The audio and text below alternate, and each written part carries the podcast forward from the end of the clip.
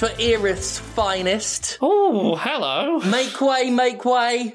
Ring the bells, yea, verily. Ding, ding, ding, ding. Hear ye, hear ye. If you see any yees, make sure they know to hear.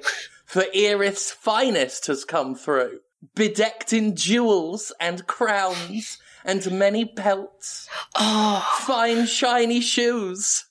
For Erith's most famous. it took me a minute to realize where you were going with this. I know where you were going with this. How does it feel? How does it feel? I'm going to Erith, my hometown, one of the worst places in the United Kingdom to be.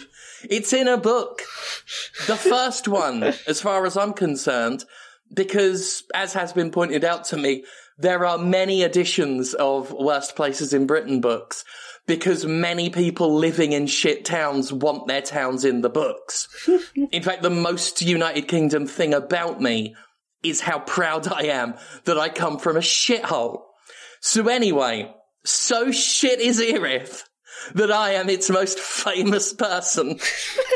I, I found this out. Someone on, on Twitter, Fighting Monsters on Twitter, sent this um, pudding people map before anyone. It's not a pudding people map. It's not a map of fat people. You fucking clowns. It's called the pudding, and it's uh, it tells you visual stories. And the story it's telling me right now is I am exactly as famous as Richard Branson, who's only two towns over.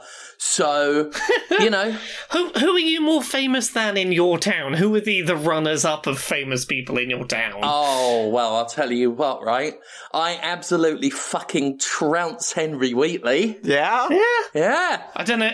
Yeah. Oh, yeah. I mean, I've heard of you. I haven't heard of Wheatley. No, no. All he did with his life was keep the privy purse for King William IV and Queen Victoria.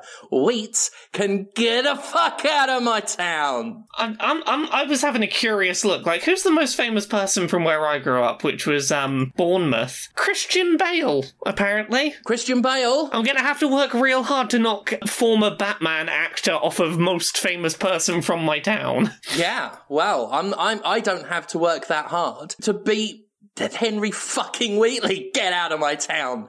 I don't have to work as, as hard, uh, as, uh, Ronnie Aldrich does. Yeah. jazz pianist who was born in Erith, or Philip Absolon, a stuckist artist. Going a bit smaller, getting to the small town that like I was actually from, like that was sort of near there. The most famous person from there is Stephen Alexander James, bassist for the band Blur, also cheesemaker.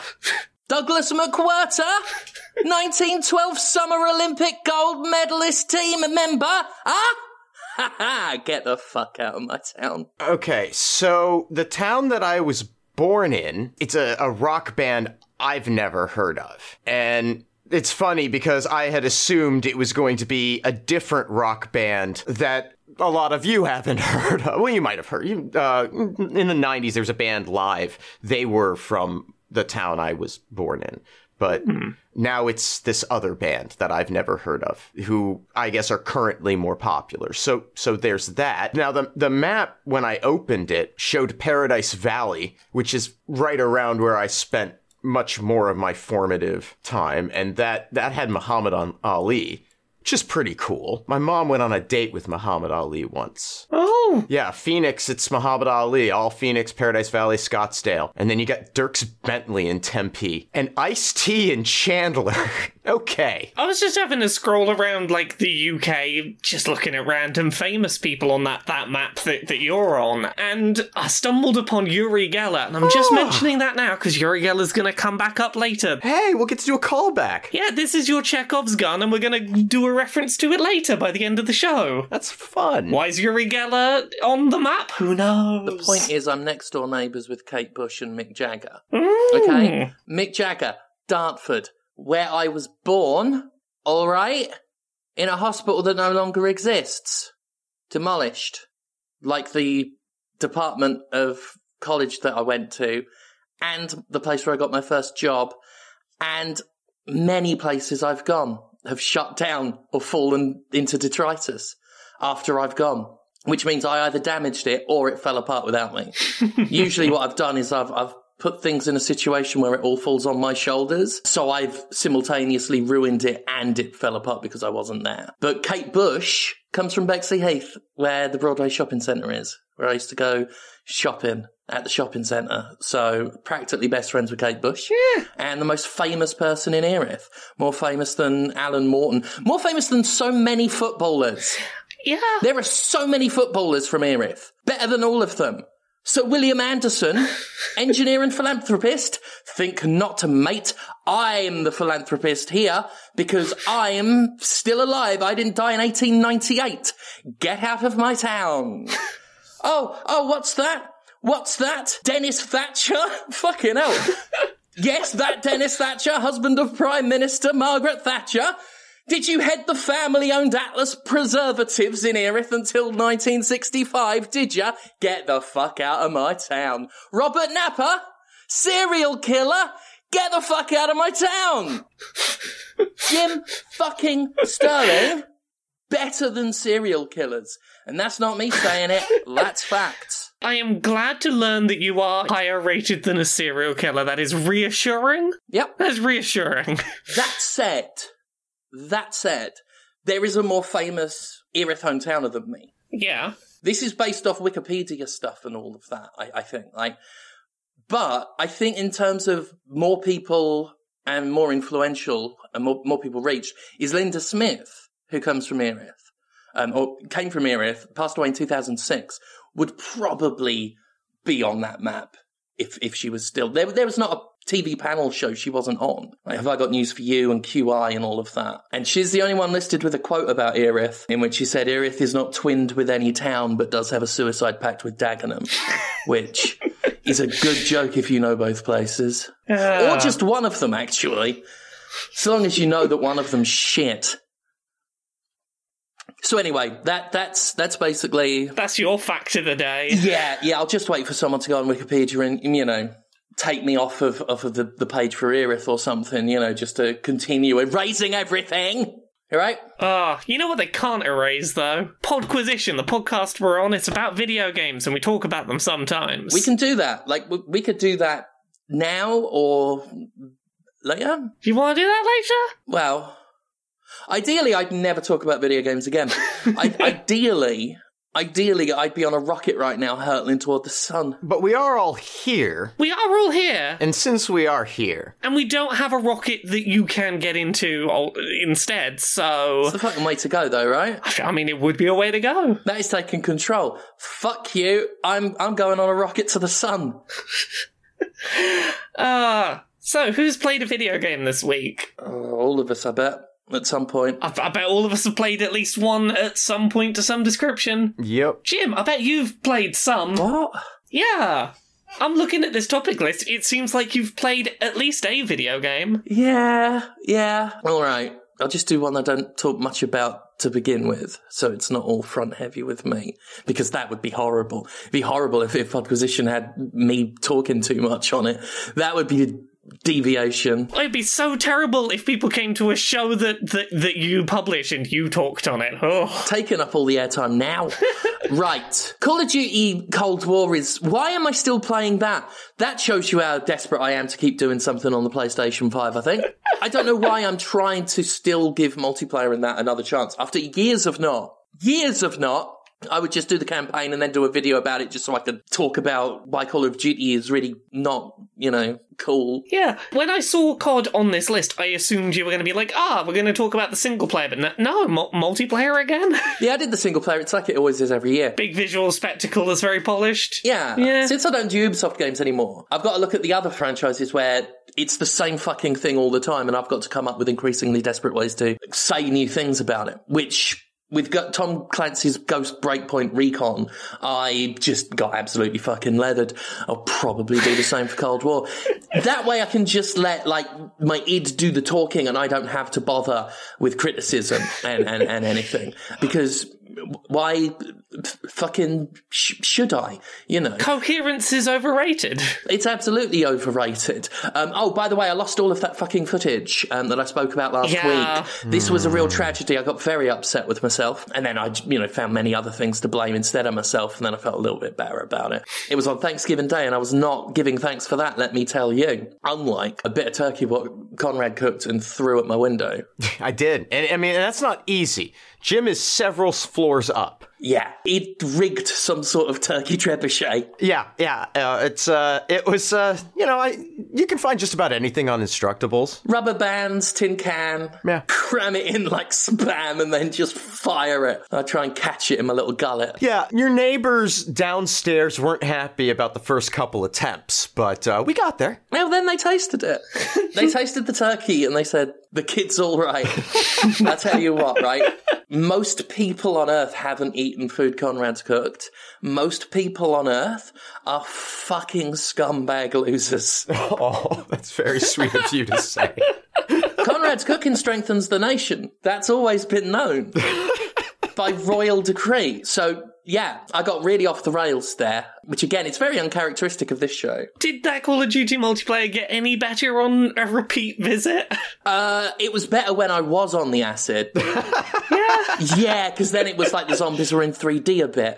But now, now it's just, oh, the, now, now all of the zombies look like network connection errors. There's a lot of network connection errors. Also, I haven't been able to exfil. You've got to exfil from zombies two times to unlock a character, but I can't because no one wants to do it because it's an endless mode. No one wants to. Also, it just doesn't have any. Like, I remember some of these zombie modes having like personalities to them. Like, there was a sense of like the zombie characters had character mm-hmm. for lack of a better term for characters and the environments like like were unique and i remember one with all like these theme park stuff and, and this is just some fucking it's just some people with guns. And like it's as dull as the campaigns have gotten. It's just someone with a gun and there's some enemies to shoot. And that's it. You know, here's a shitty looking house with some snow on it. Oh, brilliant. Love it. I don't know if that's some rotation thing, if they're going to rotate some others in, but I'm already bored and it's hard to even stay interested when uh, the network keeps disconnecting. I played really fucking well last week. I had so much fucking footage. It's all gone. I've got shit sober gameplay, Laura. It's You could oh, always recreate the situation in which the gameplay was captured. Yeah, you can't write it off on your taxes, though, can you? I mean, I could prove it was. I could prove it was for content, but I don't think they'll let me get away with that one. Oh no, you might have to have one out of pocket expense not covered by taxes. It's the one I would most enjoy writing off, though. If I can't enjoy writing it off, what's the point? That's why I've tried to eat boglins. That is all I've got to say about Call of Duty Cold War. I'll jump in. I've got a video game I've played Oh, more of in the past yeah. week that, that Jim, I know you've also played some of this week. I've been playing more Age of Calamity. Oh, that's good, that game. Yeah, yeah, I made it literally like an hour before we recorded the podcast. I saw the credits roll. Oh, I'm really happy with that game. There's a bunch of stuff I still want to do. There is a bunch of gameplay still to do, and I don't know for certain, but I suspect there's at least one, if not more, additional characters still for me to unlock, and I've put like I've put like 50 hours into it. it really does take the hours up. Yeah, time goes and I don't know where it's gone. Yeah, and I like I played many of these Warriors games, of course, and Yeah. this one in particular. It was like last night. I, I checked the clock; it was like eight, and I was like, I had a real sleepless couple nights. Hmm. So I was like, well, I'll play for a little bit, then get to bed, and I spent like the next little bit playing, thinking, just wrap up and then get to bed before nine. And then the next I checked, it's past 10, you know, banging on 11. I keep finding myself doing the thing where it's like, okay, well, I won't do the next story mission, but I'll clear up all the currently available side quests, and suddenly three hours is gone. There's a lot, yeah, there's a lot of it. It's very good at being like, look, your big missions, you know, going in, that's going to be like an hour's, you know, challenge maybe to do some of the later ones. But it's like, oh, this is going to be like five to ten minutes. That's nothing. And you just kind of keep chipping away at them and don't realize how they add up, which is great. I have been really, really enjoying playing through this. Yeah. That 50 hours or so to see the credits roll was me being like fairly thorough, but not obsessively so. So the way that this works is you've got the map from Breath of the Wild and it drops all these little pinpoints for different submissions as you go. And for most of them, to go do the quest, you need to have certain items that you'll get by like, you need to have killed X number of this enemy, or you need to have picked up this resource in a level. And I wasn't ever going out of my way to replay levels to get resources to go do a side quest. If I didn't have the materials for it, I just skipped it and just did everyone that was available and was like, oh, I've done all the ones I can. Cool, I'll keep going. That was 50 hours to see the end of it. It was a really good time. Better story and story presentation than Breath of the Wild. I maintain that I really like Breath of the Wild from a mechanical standpoint. I like its sort of pacing of the way that it handles its open world, its consistency with the rules of how you interact with the world, and how that opens up creative ways to explore that world. But like, from the standpoint of actually being like a good coherent story where you have some agency and you get to be a part of the cool things happening rather than just getting told about them happening. This is better. Has a better final boss, I would argue, than Breath of the Wild did. More satisfying one. I very much feel like it is a very good counterpoint to Breath of the Wild in that it's like, hey, all the cool shit we hinted at that you never really got to see, go live through all of that and we're gonna make it feel cool. Well, that's good to know. Yeah. I've been enjoying it greatly. I've now played some of it, well, quite a lot of it off of a stream, so I can actually concentrate. Yeah. Um, so I've gotten to grips with the characters and everything. Um, Mm-hmm. Really, actually, really like Impa now that I've got to grips with how that Yeah. whole um, sigil thing works. Yeah, I didn't get Impa until I got given a later character who I won't mention because I they're a bit of a surprise one. But there's another character that had a similar move set in terms of trying to stack up these charges of glyphs that you can then use for things later. And it was playing them that made me click, oh, that's how I meant to play Impa. Right. And I'm having a lot of fun with Impa now. Yeah, yeah. Impa's just the ability to keep racking up stuff to pull off the special moves, and, it's a real nice balance the way you, you fight with her. I've unlocked the one I mentioned to you that I unlocked. I still haven't unlocked any Oh. more, but I unlocked the first. Basically, what I'm, I'm referring to as the first unpublicized character, the one that would be more spoilery to say. The first novelty character. Yeah, and I very, very, very much enjoy that character. The whole f- concept is based around one of my favourite characters from the series overall. Yeah. one of the, the sort of recurring character types. So I'm I'm really enjoying that. Yeah, I will say that character is a little overly large in terms of being playable in some maps. Yes, it's hard to see enemies attacking sometimes because you're in front of them. There's one even larger character you will get to soon. What? Yeah, even larger. Physically larger in terms of screen taken up. What the fuck? Yeah, I will say this. Both of the large characters this game has are really fun to play, but like, don't ever try and play them in levels like, ah, this building with lots of intricate corridors. You're not going to be able to fucking do anything. If it's a moblin or something, I'm gonna freak out. I'm gonna shit. I'm gonna take a shit. I think you're going to be really happy with the next character you unlock. I'm looking forward to it because you you mentioned I'm going to be that you you reckon I'll be really happy about a new character, and I I think it's Ekans. Yeah, yep, you, you got it in one, Jim. It's just a huge Ekans. I think it's finally time to apologise. It's it's Ekans, but Ekans is the size of when Jafar becomes that snake at the end of Oh, Aladdin. fucking massive Jafar Ekans. I'd love that. Yeah. Jaf Ekans. Yeah, Jafekins is the secret next unlockable Oh character. yeah. The return of Jaf Ekans. But yeah, I I was pleasantly surprised with how many characters there were available. I don't remember off the top of my head how many there were. It was a reasonably decent number. It was more than I expected. I might look it up now. I'm, I'm trying to remind myself how many there actually were. it's good. Yeah, there's like I think like 16 characters. Oh yeah, I'm I'm not even halfway then. I think there are more for me to still unlock. Yeah, like there's no shortage of characters. Oh yeah, yeah. I mean, they uh so far it's looking like it's more than I would have expected, and was fine with, you know, given the focus of the game and and just how much variety there is within each character. Yeah. But seeing as many as there seem to be, yeah, perfectly pleased with that. I'm not going to turn down more characters. Oh, who's across the river? It's Russell Brand in Grays. Don't worry about it.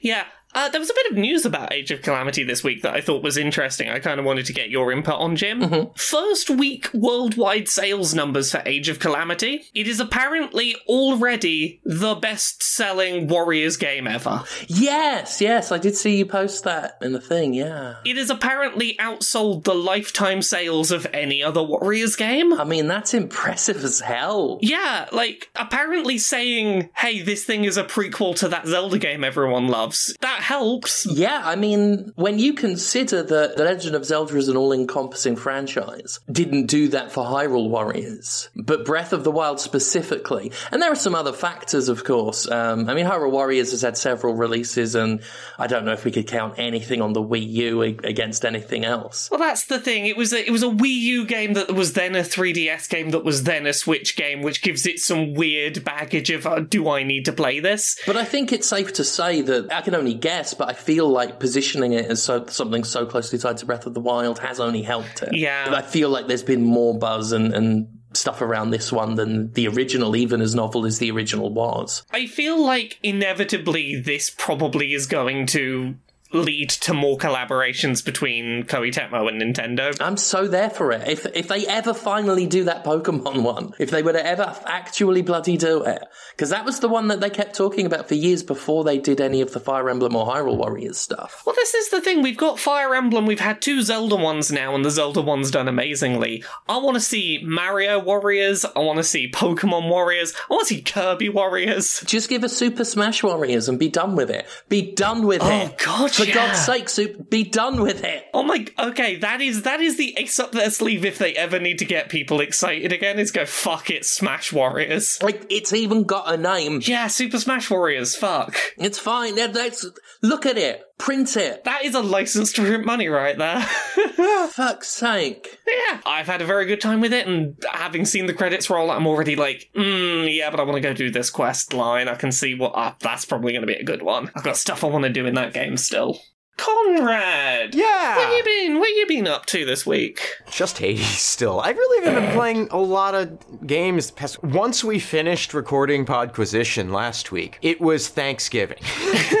so then, then it was several days of not Thanksgiving and just vegetating and and so I did play a bit of Hades here and there during that time but I didn't really play anything else it was just sort of like I got an hour I'm to kill and I don't want to think too much so I'm to play that I will say I think I've started to come to grips with the shield mostly because of the aspect that uh it, functions kind of like you, throw the, the the thing out and just forget about it it's a Ron Popeil shield set it and forget it but it's also fun because then you can call the shield back to you and it trails you just spinning. So I like to get that, and it works really well with anything that can just do additional form of damage. Uh, I think it's best with Zeus on it. Oh. You toss that uh, shield out there, it spins, it just drops lightnings. Oh yeah, that one's always fun. And then buff the lightnings. Well, then uh, on one run, I had that going, and I got the um, Artemis boon that fires a seeking arrow every time one of your attacks hits. So I just throw that out there, and then all of a sudden, this bloom of green is coming off as it repeatedly hits enemies and multiple enemies, and um, so that was that was fun. That sounds great. What I like about it is it really does register every single hit. Yeah. Every hit brings one of those things out. You get a little firework display. Yeah, it's beautiful and effective, and you know you have lightning on there, and the lightning's jolted, and you have the lightning effects go two times, and that really stacks up fast in terms of how much stuff is being flung at enemies. So I, I had a run playing it on stream, I think, recently. Where I cleared in 18 minutes. Ooh. Yeah, I think I did that with the the gauntlets on like Heat 5, and I'm currently in the midst of a Heat 6 gauntlet run. So I'm getting better at I'm really enjoying the added pressure of the time limit in the punishment pact. Hmm. I had been doing 9 minutes a couple of times and then while streaming I accidentally set it to 7 and it was still not really a problem. Like it could get tight if you have to do all 5 like I talked about last week, but now I'm kind of thinking I might be all in on 7 minutes because it's a good baseline to start heat from. So yeah, still having fun with Hades. It's a very good game. Very good. Cool, cool. I mean, you definitely, I feel, have, have played it more than me now. I had to move on. No, I mean not in terms of sheer number of runs. I, I think I've only I'm only on like run 74. Oh, okay. I have lots of stuff that I haven't unlocked yet, but you know, you I think really concentrated in and played for many, many, many, many hours in a a sh- like a few week period. I did pack it in, yeah. Yeah, I've spread it out. I, I play one or two runs a day, usually, at most, if I play in a day at all. It's very much the way I've been playing that game as well. It's been my pick it up when I've got like an hour that I want to fill and that I just want something I already know and don't have to focus on too much. Mm-hmm. It's just a nice, comforting thing to return to. I mean, that's how I feel about all of these roguelike games with the, loop mechanic of starting from scratch and playing. It's why I'm so attracted to them because of their pick up and play nature, and I can develop skill and experience with it and get better at it. And eventually I will win, but it never feels like such an investment of my time, despite the fact that ultimately I am spending 60, 80, 100 hours playing a lot of these games. Again, I think that's why I've liked going through um, Age of Calamity this last couple of weeks. Yeah, I've put like 50 hours in, but I can do it in little 15 minute chunks here and there. Like, oh, I'll just play a quick mission before dinner, or I'll squeeze a quick one in while this uh, video's rendering. And yeah, you can just chip it in little bits here and there. You don't have to commit to, I'm going to sit down for hours now. Which, you know, is why I haven't played more Death Stranding. Yes. That is definitely a game that wants you to sit down and soak it in for a while. Yeah, I have clearly reached a point in that game now where it has demonstrated to me that, okay, you've got most of the mechanics of this and you're going to be doing this for a while. And it's not that I dislike what it offers, but it feels like such an investment that I'm going to be making, even to play for a little bit. Even knowing that it's only going to take me half an hour to complete a run of some kind, and I could put it down. Its scale feels so vast. Hmm. It's a lot of effort. It's one of those games where it feels like if you have to stop and start during that session, that it's going to break the flow of why you're enjoying it. I definitely feel that. And I also, you know, and as more time passes from having been playing it, it's a lot of, oh, okay, so what was all of this again? And all right, yep, and having to remember things. And, and it's why I fall off of RPGs and have chronically done that for most of my game playing life. Yeah. So, but anyway, what about you? What else have you been playing? I've been playing some little bits of other games. I've been finishing stuff off and doing a lot of like just trying to get things ticked off my list for for a bit. Mm-hmm. So I went back and like properly finished Bugsnax and made sure I've I've done everything I want to do in that. Been a proper completionist about it.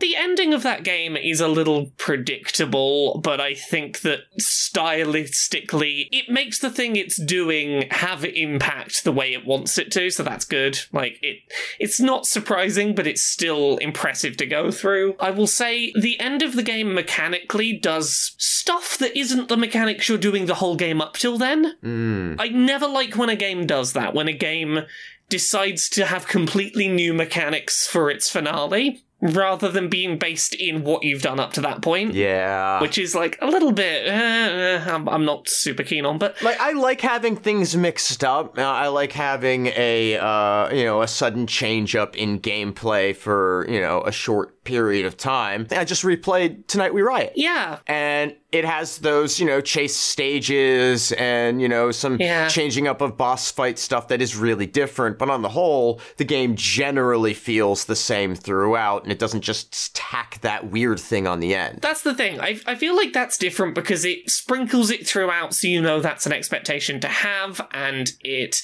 doesn't just do it at the end. It feels weird when it's like, this is the big climactic ending of the narrative. Now throw out everything you did before and do this thing instead. But I'm still really glad I gave it the time to play through it. It was a very good use of my time. I then sat and watched a 15 minute speed run of that game, which was fascinating. I went back and played some more Animal Crossing because I have let my island get into disrepair. Because there was a while where I was really, really into Animal Crossing, and as always happens with an Animal Crossing game, I then forget about it for multiple months. Surely you mean multiple years. Surely that game came out years ago.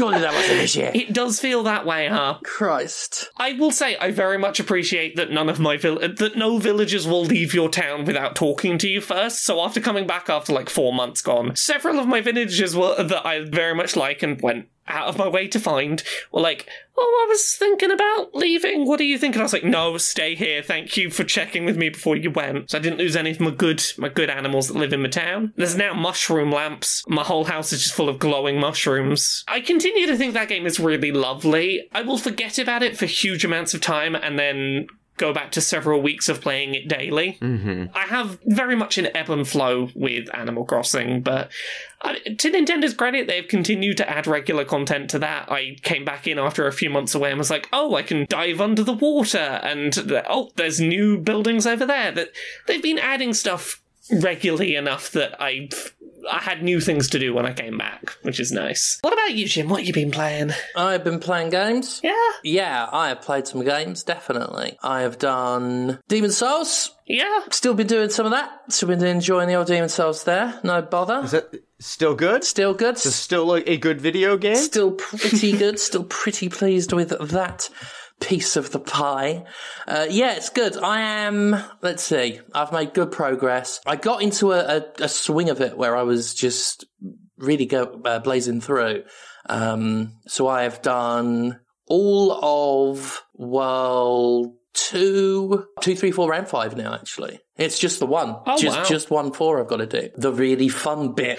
it's been good. When I played this game way back in the day, when it first came out, Yeah. I can't remember if I even had a PS3 that was online at the time. No, I must have done. No, I had it online definitely because there's something about PvP that, that I never really got to experience much of it. So I ended up in the area where a lot of that happens and had some, had a good, good laugh there. That was, uh, surprised at some of my survival of that. You know, held my own in my own fight in, in that area and, and ruined someone else's day at one point and got invaded. There, there, there's actually in my Jim Prission's video, it's a wonderful little bit where someone invades. We circle each other and then just like by a pixel, I'm able to scoot round them and then they fall right off the side. So I've been having fun there. I'm not a super, like super into the multiplayer like the, the PvP aspects of, of Souls games. But certainly if I'm, if I happen to be invaded while I'm playing, I'll typically enjoy giving it a go. And I want to say half the time I, I do all right. So it's, it's a fun little side thing for me. I've spent a lot of time not in soul form, in the actual physical form. And I've not been invaded all that much. So I, I, I'm not sure if it's just I'm not in the right area or whatever, or even maybe the right level or what have you. But if I've had fun enough with it while I've been, when I have been invaded. I've done some of the co-op stuff as well, but certainly in this day and age, they really do need to make better online features for these games. The passive online stuff is still as enjoyable as ever. I love seeing the little, not just the, the death ghosts that you can look at, but the little white ghosts of players that are just in that area in real time. I always loved that, the atmosphere that brought. But sitting around trying to, you know, be summoned or summon and waiting for ages and dealing with constant connection issues. It's just not on. This is every single game now. It's not on. But other than that, really, really been enjoying it. Really appreciated having the opportunity to play through it again in a way where the, the online is more prevalent if not, you know, way better functionally. Plus, you know, it still look it looks really nice. All of the remade stuff, liking it, really like it. Nice. Plus, I still got to say, it is the first game with a character creator where I'm 100% happy with the character I made because this was both the first one with, you know, this big non-locked set of options that I played after my coming out. So I was able to really sort of get into that and I've, after all of these character creations that I could never really get into, I was genuinely thrilled with uh Yay. so I'm I'm doubly pleased with my Demon's Souls. Nice. Other stuff this week, I've been plodding along with more Pokemon. I'm still chipping away at trying to get all of them shiny Pokemon in that way that I'm just sort of eternally doing. So, Pokemon Sword and Shield, the 400 and something Pokemon species that are in that, there's only 20 left I, I don't have as shiny ones. Oh. I'm really fucking close. Apparently, I'm like 95% of the way there. So I'm, I'm close enough now that it's become like, well, then I'll have Gen 1 and Gen 8, and then I can sort of work into the middle. Of like all Pokemon ever made, I have like 75% of them in shiny form. I'm continuing to just plug away at that little by little. That's pretty amazing. I don't know what I'm going to do with myself when that's gone because that has been the outlet for Obsession Brain for a good couple of years now. Has just been just, just I'll just get one every now and then, just a little bit here and there. Then you move on to the the Luma Temtem. Oh god, is, is that when I get back into Temtem? Yeah, because I saw that on the PS5 store, and I couldn't quite remember if that was the thing we we'd been talking about. Yeah, yeah. Yeah. And and I have since forgotten entirely about and not gone to see if any progress has been made or or anything. Are, are you on about the one with the, the dancing vegetable dance battle one? Yeah. That's not Temtem. And that's Ooblets. Oh, damn it. Ooblets. Yeah, Ooblets is. Actually, I forgot to go back to that. I was really enjoying it. I'm, I'm curious. I'm going to do a search. Ooblets, uh, how's it going? Yeah, how's it going, Ooblets? Um, no, Temtem was the one that had the the the, the pig. It was that Pokemon Oh. MMO type deal, and it had the, the Luma characters and it had a pig, and we were already happy about the pig and its its lot in life. Yeah, it's a good pig. It seems like more content has been added to Ooblets as it has gone on. There is more Ooblets content. Yeah, I don't know how much more Ooblets content, but they have added more content. They added some sort of spooky, oh, it's dark and spooky over here. Oh god, I would have loved to have played that. It would have terrified the shit out of me for Halloween. The only other thing I've started playing, and I've, I've not played a huge amount of it, but I want to make time for it this week, is I started playing Ghostrunner. To sum it up, it's basically Mirror's Edge if you put it in like one of those dark techno cyberpunk settings and you had a sword. So it's one of those games that's very much like free running based, don't ever stop moving, just sort of keep moving across the environment, lots of wall running, sort of do a tuck and roll as you land sort of thing, first person. Mm-hmm. The difference being you have a sword. Any enemy that, that gets a chance to kill you, you get hit by them basically once and you're dead, once or twice and you're dead. You can kill enemies with your sword without even breaking your stride. And very much the point of the game is just don't stop moving, slice anything you get close enough to, and keep running. And it plays really nicely. It is the first game of this kind since probably Mirror's Edge that has really nailed the feeling of momentum mm-hmm. in a way that I'm happy with. It's got some little things that that are distinct in your move set, like notably very early on you get a grappling hook that you can use to sort of swing across sections of areas. There are very clear glowing points that are like you can swing off that if you want. But it really captures that sense of I can see exactly what I have to deal with. There's frequent checkpoints. I will work out the route through this where I can kill everyone that I need to and not stop moving and hit the other side. Nice and quick to reload should you need to, which has kept me like I've never felt too frustrated by any particular encounter. Just by the nature of how it's set up, it feels a little more like you're going through levels than Mirror's Edge did. It feels a little less of a here is one big world you're slowly moving through, but yeah, I'm having fun with it. I want to make more time for it. It is a fun game that I played enough of to go, this seems really cool, and haven't had enough time to go back to yet. Sounds good. Yeah. Anyone played anything else? Should we move on to newsy bits? I played something else. Yes, it's worth bringing up. What'd you, what'd you play? I played Worms Rumble. You remember Worms? I remember Worms. I love me some worms. Yeah, they rumble now. Are they rumbling? Yeah. Yeah. Can you guess? Take take a wild stab in the fucking dark as to what type of game Worms Rumble is. Is it a battle royale? Ah. Oh, you got it, Conrad. Ah. Yeah. that explains both why I hadn't heard of it and why I'm not interested. It's a wise little boy who solved the Sphinx's riddle. My initial guess was like, is it a game that has rumble features as if that was going to be a particularly like novel selling point? No, well, no. Worms Rumble, we got rumble support for this one. Conrad solved the riddle of the forest, which the answer to which is Worms Rumble is a sort of a battle royale sort of. To be honest, I've, I've had a lot more fun doing the just the regular deathmatch type because the moment a game like that becomes all about elimination, it's brief and shit. In my experience Yeah. so far, but basically it's so it's worms, but it's not turn based, so it's real time. side scrolling still hmm. with all of the usual weapons. So it's so it's basically like a, a, a big mass player. I think it's like it might be 32 players, maybe more. I think 32. It's like a massively multiplayer platformer with all of the traditional Worms mechanics built in. Sort of, yeah, yeah. It's it's yeah, it's just a big shooter, more or less. Huh. It's a big side-scrolling shooter with lots of players. Um, it's it's all right, you know. It's not brilliant. Yeah, that doesn't sound hideous. No, no, you know, it's got you'll spawn with like a, a the baseball bat for like basic melee and like a gun, usually like a shotgun or something. Um, the shotgun itself is is pretty useful. There's a lot of bouncing and rolling around and, and shooting at, at each other. Always has been. Um, and then they've got all the other stuff, you know, the, the holy hand grenades in there, the sheep launcher, the, the banana bombs and, and rocket launchers and plasma guns and all of that. And they all behave, you know, differently based on, on their strategy counterparts.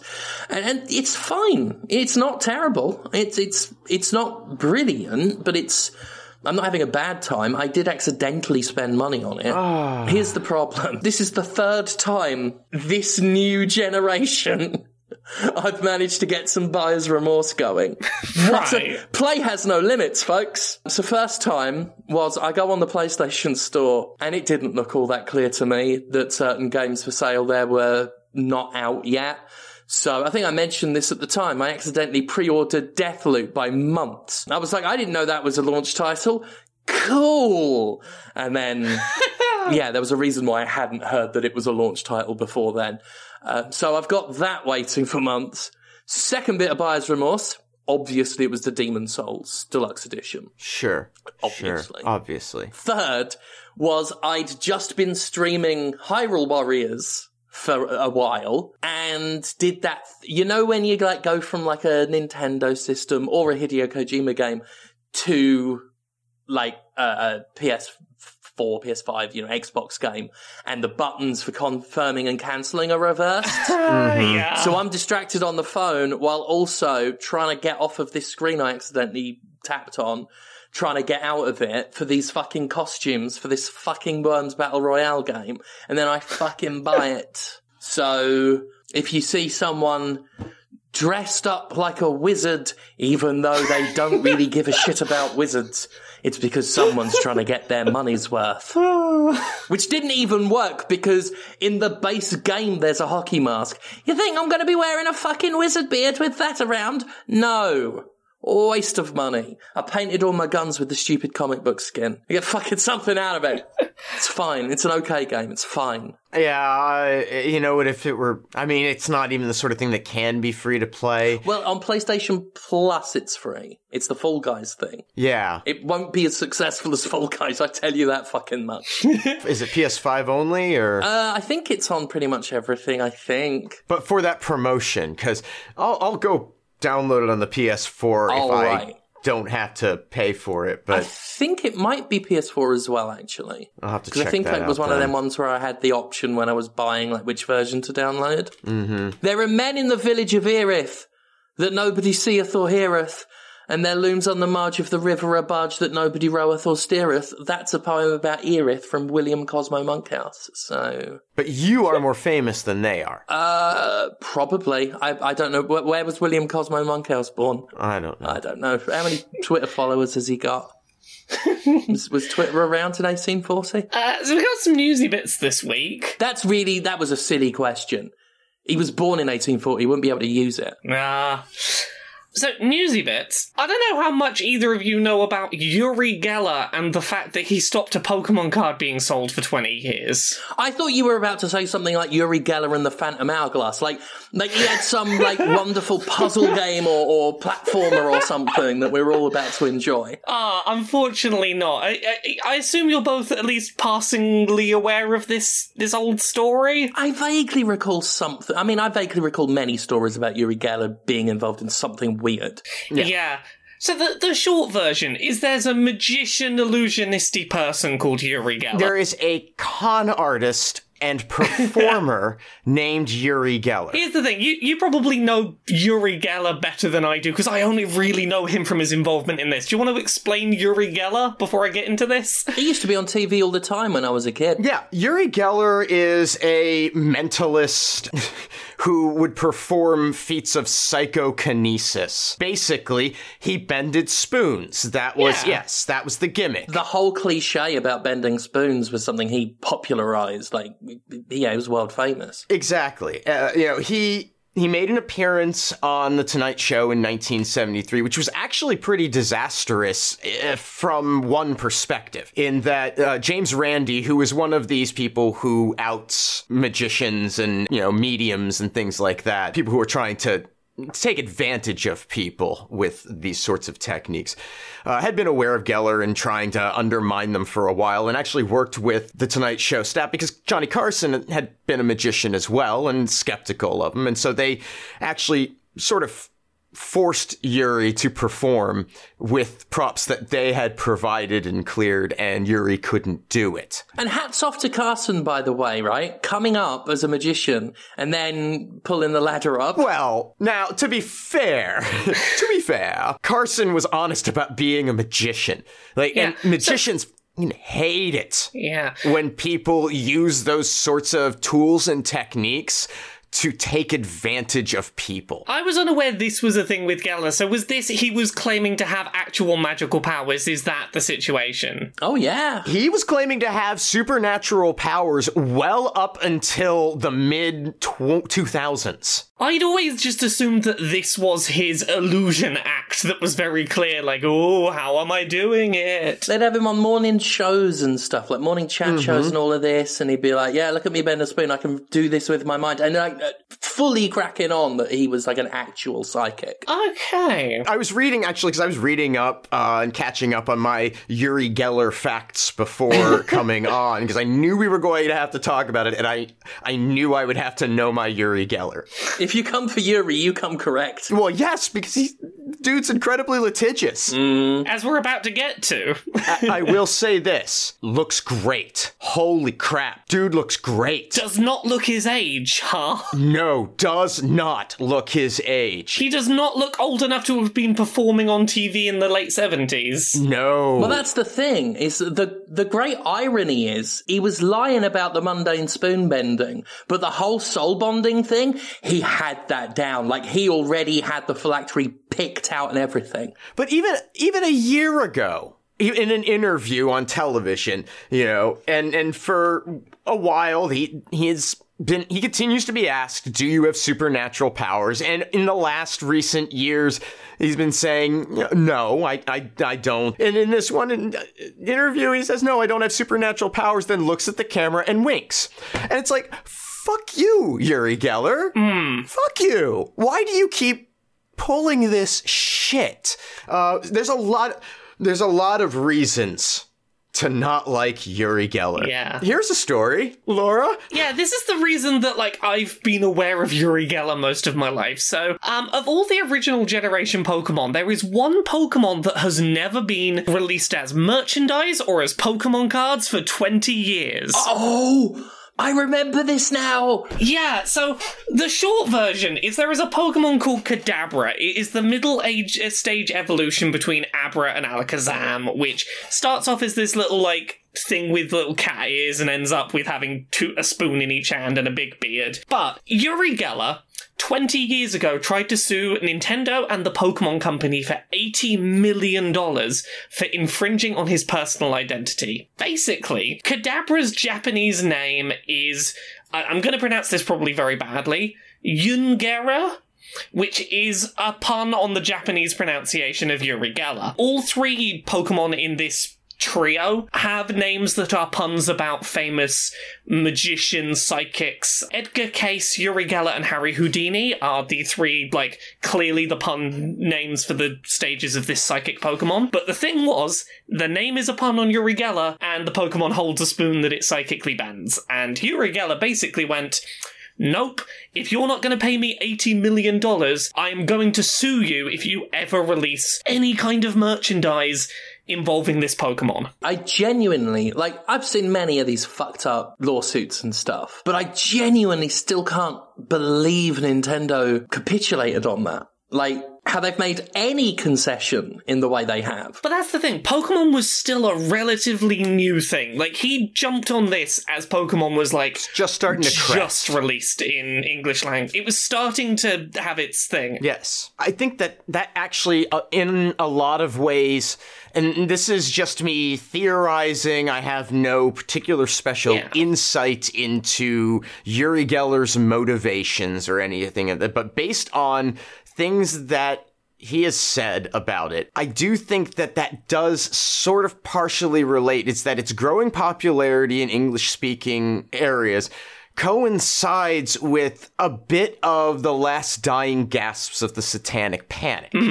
Pokemon, at least here in the United States, was really demonized by evangelical far right um, yes. groups. And you can hear it in the response that Geller has to this at the time, saying that they've transformed him into a demonic monster. And when you are a person who traffics in a lot of, I'm going to be delicate and say fringe ideas. Hmm. You're feeding from a lot of the same troughs. You're speaking to a lot of the same audiences. Because if you're open minded enough to accept certain ideas, you might be open minded enough to accept my ideas. Yeah. And like here's here's the thing, like Jim, you were saying the the idea of Nintendo capitulating to this is surprising. I know it's it's just something I'd never be able to believe that Yuri was able to pull it off. Like you can't sell merchandise of this one with a spoon because I. It's just you know. The greatest trick Yuri Geller ever pulled. Obviously, from the outside, my my best guess is that Nintendo probably was going, "Fuck, we can't afford to risk getting into a lawsuit on this property that we need. Yeah. It's charting to be the biggest thing in the world. Just fucking okay, we won't touch that one Pokemon. Let's keep going." also, dude has them dead to rights. Well, I mean, really, like it's not it's not a likeness. It's a it's easily parody. Yeah, I completely agree with you. But if you are a huge corporation, you have to ask yourself what's the bigger threat? Creating a legal precedent that could create either direction could be both good or bad in massive proportion. Or you continue with the stable decision, back off, and make your money. Yeah. I guess the other thing that would have made it an easier decision is the fact that it's what was it, Kadabra? Or like it was Uh, the middle yeah. stage of a not that well known, like beloved Pokemon. If it was Pikachu, then maybe. But here's the thing: is what it has meant is that um, Alakazam has for a long time been one of like the most well-loved psychic type Pokemon in the games. It is the one that got like it's the only psychic Pokemon in the initial batch that got like a mega evolution.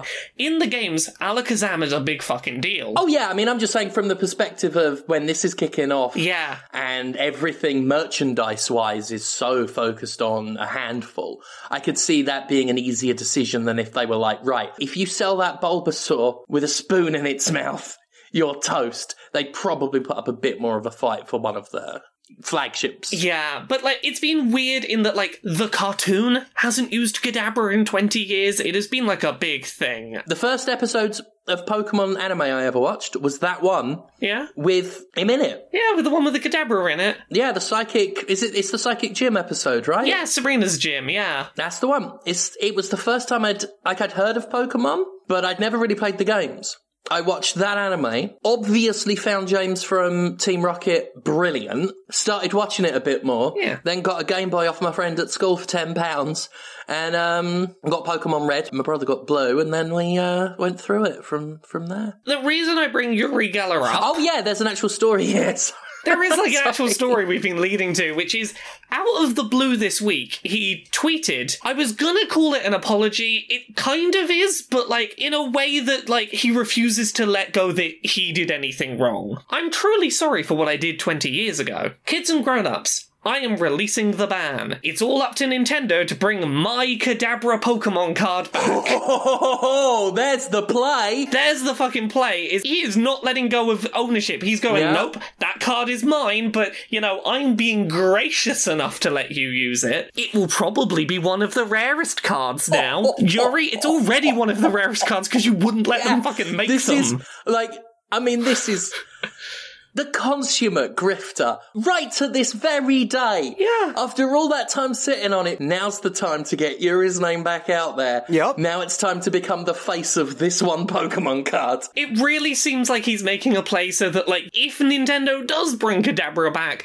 that he'll go, ah, you can all thank me, I got them to bring it back. It really seems like he's trying to make himself the hero of this situation. I mean, it's look at it. The where he is right now, career wise, like, and I don't mean that as a slight. I mean, like, it's probably a good idea for him to do something that costs him nothing that he can then take credit for and and start going around officially telling everyone that he is a Pokemon. Like, it's a it's good marketing in a way for today's youths. From the perspective of being a, is in my opinion, a piece of human trash, this is a very good move. This is the right move. It, it was the right move at any point. Now, I mean, making hay out of it and trying to make yourself out to be the hero is kind of scuzzy. Oh no, I mean it's it's it's it's a grotesque. Yuri gonna Yuri. It's an impressive grotesquerie. yeah. Yeah. And I'll note this Yuri didn't just do that one tweet and go, yep, we're done. He's been trying to milk it for a couple of days now. Of course he has. This is the moment you said my card. I was like, oh, Yeah. we all know where Yuri's taking this. Taking it to as close to the bank as he can get. And I'm interested to see how far that is by releasing one Pokemon card. Yeah. So he's then put another tweet out with a video attached. I never realized how powerful and important it was for me to lift the ban on Kadabra, ah. especially for all the kids around the world. What a little turd. Yuri Geller, friend to children everywhere. That's his new play. I rescued Pokemon for a new generation. Yuri Geller, you monster. The only puppet monster here is you, Yuri. Oh. I wish I weren't so fucking impressed by it. Right, that's the problem. You know what's the thing? He clearly doesn't actually dislike Kadabra as a Pokemon being based on him, because in the video attached to that tweet, he opens up a suitcase in which he owns a suitcase full of Kadabra memorabilia, including Well. Pokemon cards. Of course he does. Of course he does. He has Kadabra Pokemon cards. I, I mean, I don't know. I'm I'm not a psychiatrist, but moving on. Um, yes, you'd, I'd have that for evidence The- if I were gonna be ready to bring suit. I'd I'd have in my possession every single example I could get my hands on. I don't know the the way, the way you watch him taking this stuff out the suitcase. It seems like he's fucking like these are my treasured possessions. yes, because they're valuable as fuck now. Yeah. it's weird seeing this thing that he allegedly hated happened. That he's just like, let me open up my suitcase of pristine memorabilia. he opportunistically hated it. I'm checking this shit out right now. Wow. He hasn't opened this case since he, and I quote, put the ban on Pokemon. Yep. He's so powerful. Yeah. That here's here's here's the nightmare, Jim. That man is 73 years old. He's throwing these. He's throwing these action figures down like like they're photos of a cheating spouse. He's like, look at these, look at these, look at what you've done. The fact he's willing to pour them out the bag, like, I don't think he's got these here to be like, these are financially valuable. He's just like, look at all my cool shit. No, this is evidence. This is proof of my claim that I am this image. Uh, so yeah, Yuri Geller's trying to get himself goodwill by undoing the weird thing he did 20 years ago. Also, have you noticed in the background of that, he's got a car entirely covered in spoons? I mean, again, I, I, the dumb thing he did or weird thing he did 20 years ago, it makes Yuri Geller sense then, Yeah. as much as this decision makes Yuri Geller sense now. Bless you all, and Pokemon, Yuri Geller, Kadabra, is free finally. That's his last triumphant message. What a hero. Mm-hmm. He is free from me. What a fucking I hero. have freed him. I took Kadabra out of the basement where I've had him locked up for 20 years. Celebrate. I have freed I him. mean, there's something to be said for, for people who lift their own oppressive decision making and then expect praise for it. At this point, I don't want the Pokemon Company to start making Kadabra cards again. I want them to just fucking ignore that he's done this and go, no, fuck you. Yeah. Yeah. They, they haven't needed the spoon in 20 years. Why do they need it now? yeah, why do we need it now? Yeah. It's fine. You're fine. So yeah, the only other thing I was gonna throw in the newsy list because it's just a thing I've seen going around a bit, and I'm like, oh god, this is gonna be a thing probably. Oh, wait a minute, wait a minute, one second, one second. Sorry. Yeah. Yuri Geller's just tweeted again and. He wants how much for those PS5s? Fuck you! Fuck Yuri! Soft.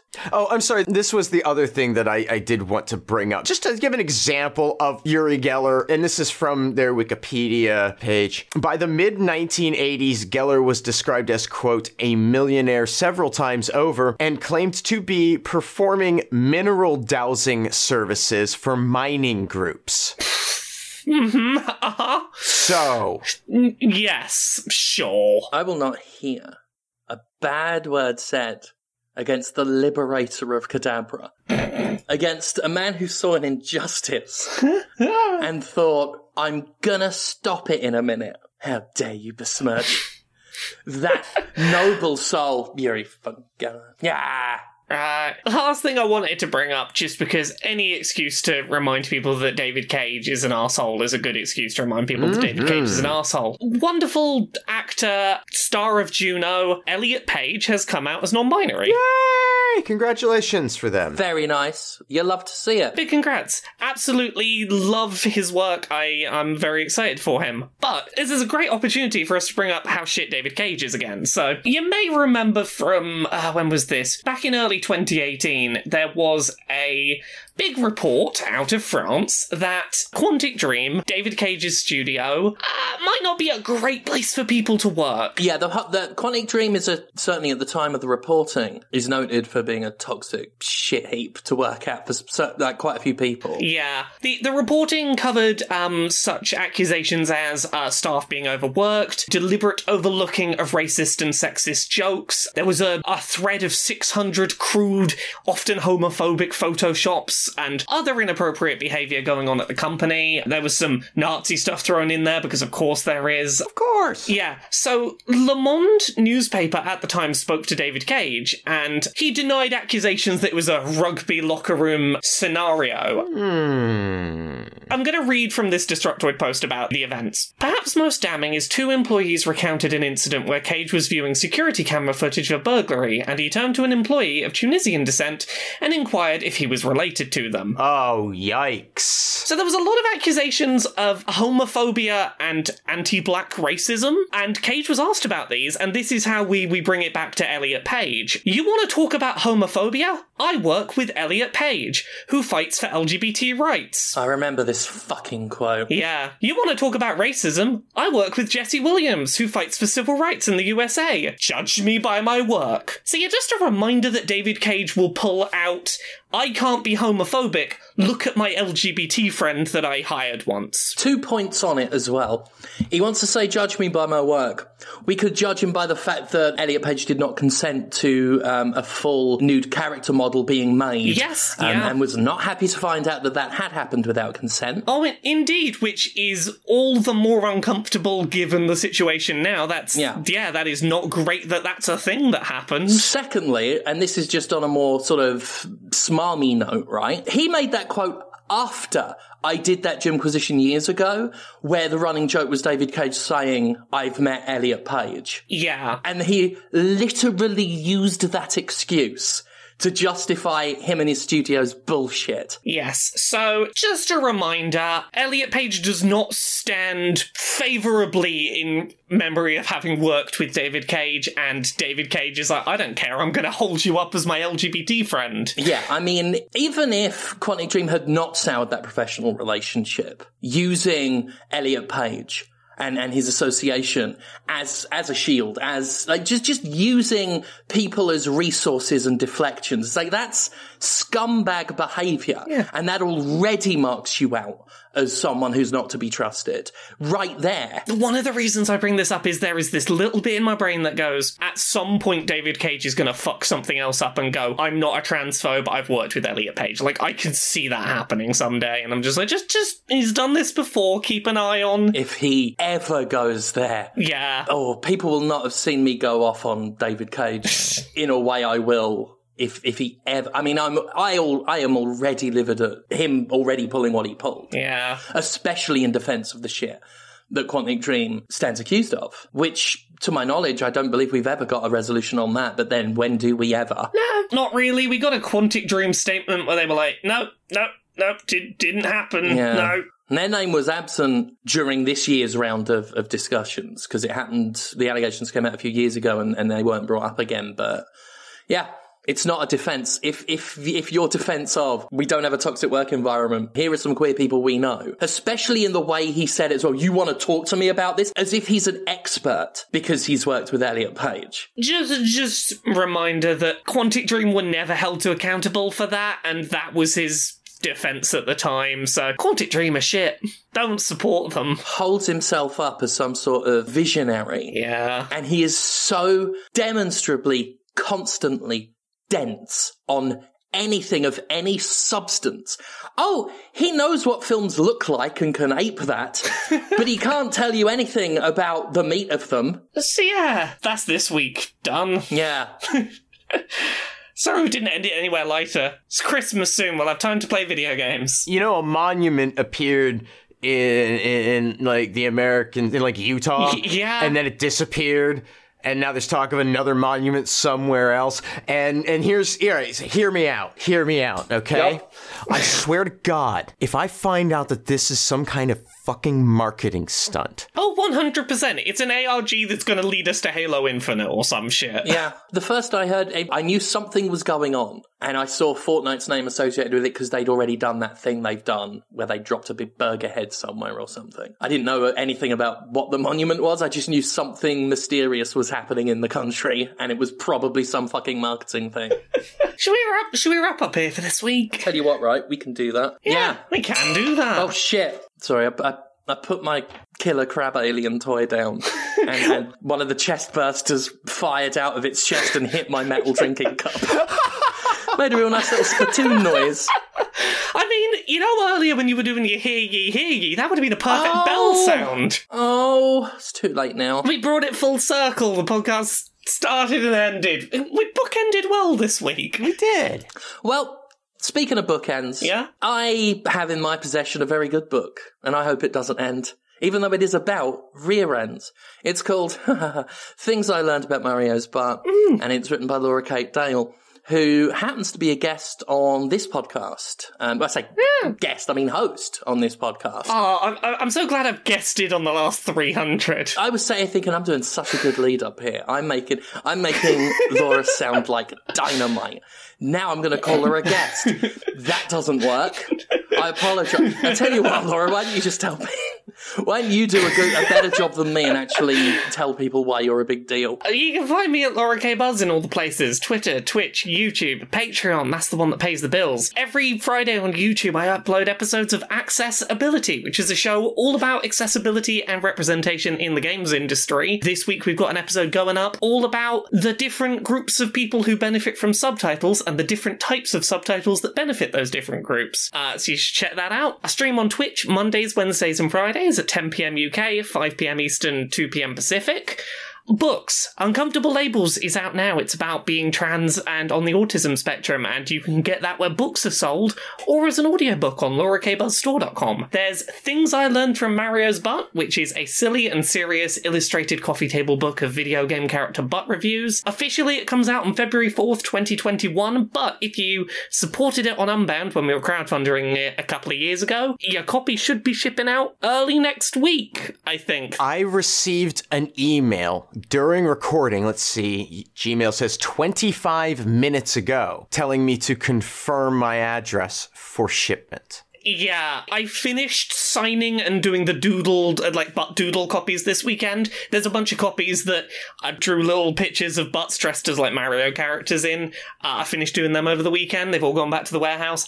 I think it's the start of next week they're all shipping out, so you should have them about two months before public release. So thank you everyone who supported that. I can't wait for it to get into people's hands. Other than that, there is Gender Euphoria, which is an anthology of non cis people's just positive gender affirming stories. It is coming out on June 10th, 2021. I have just finished up editing on the book. We are getting like the final text of it ready to go. So that's all coming together. I've seen the, the front and back cover design and how it's all going to look, and I'm very excited. And then there's podcasts. Pixel Squirt, it's about video game porn. You should go check that out. I do that with Mari and Stacey from Geek Remix. There is Queer and Pleasant Strangers, which is a podcast where I talk about things that aren't video games.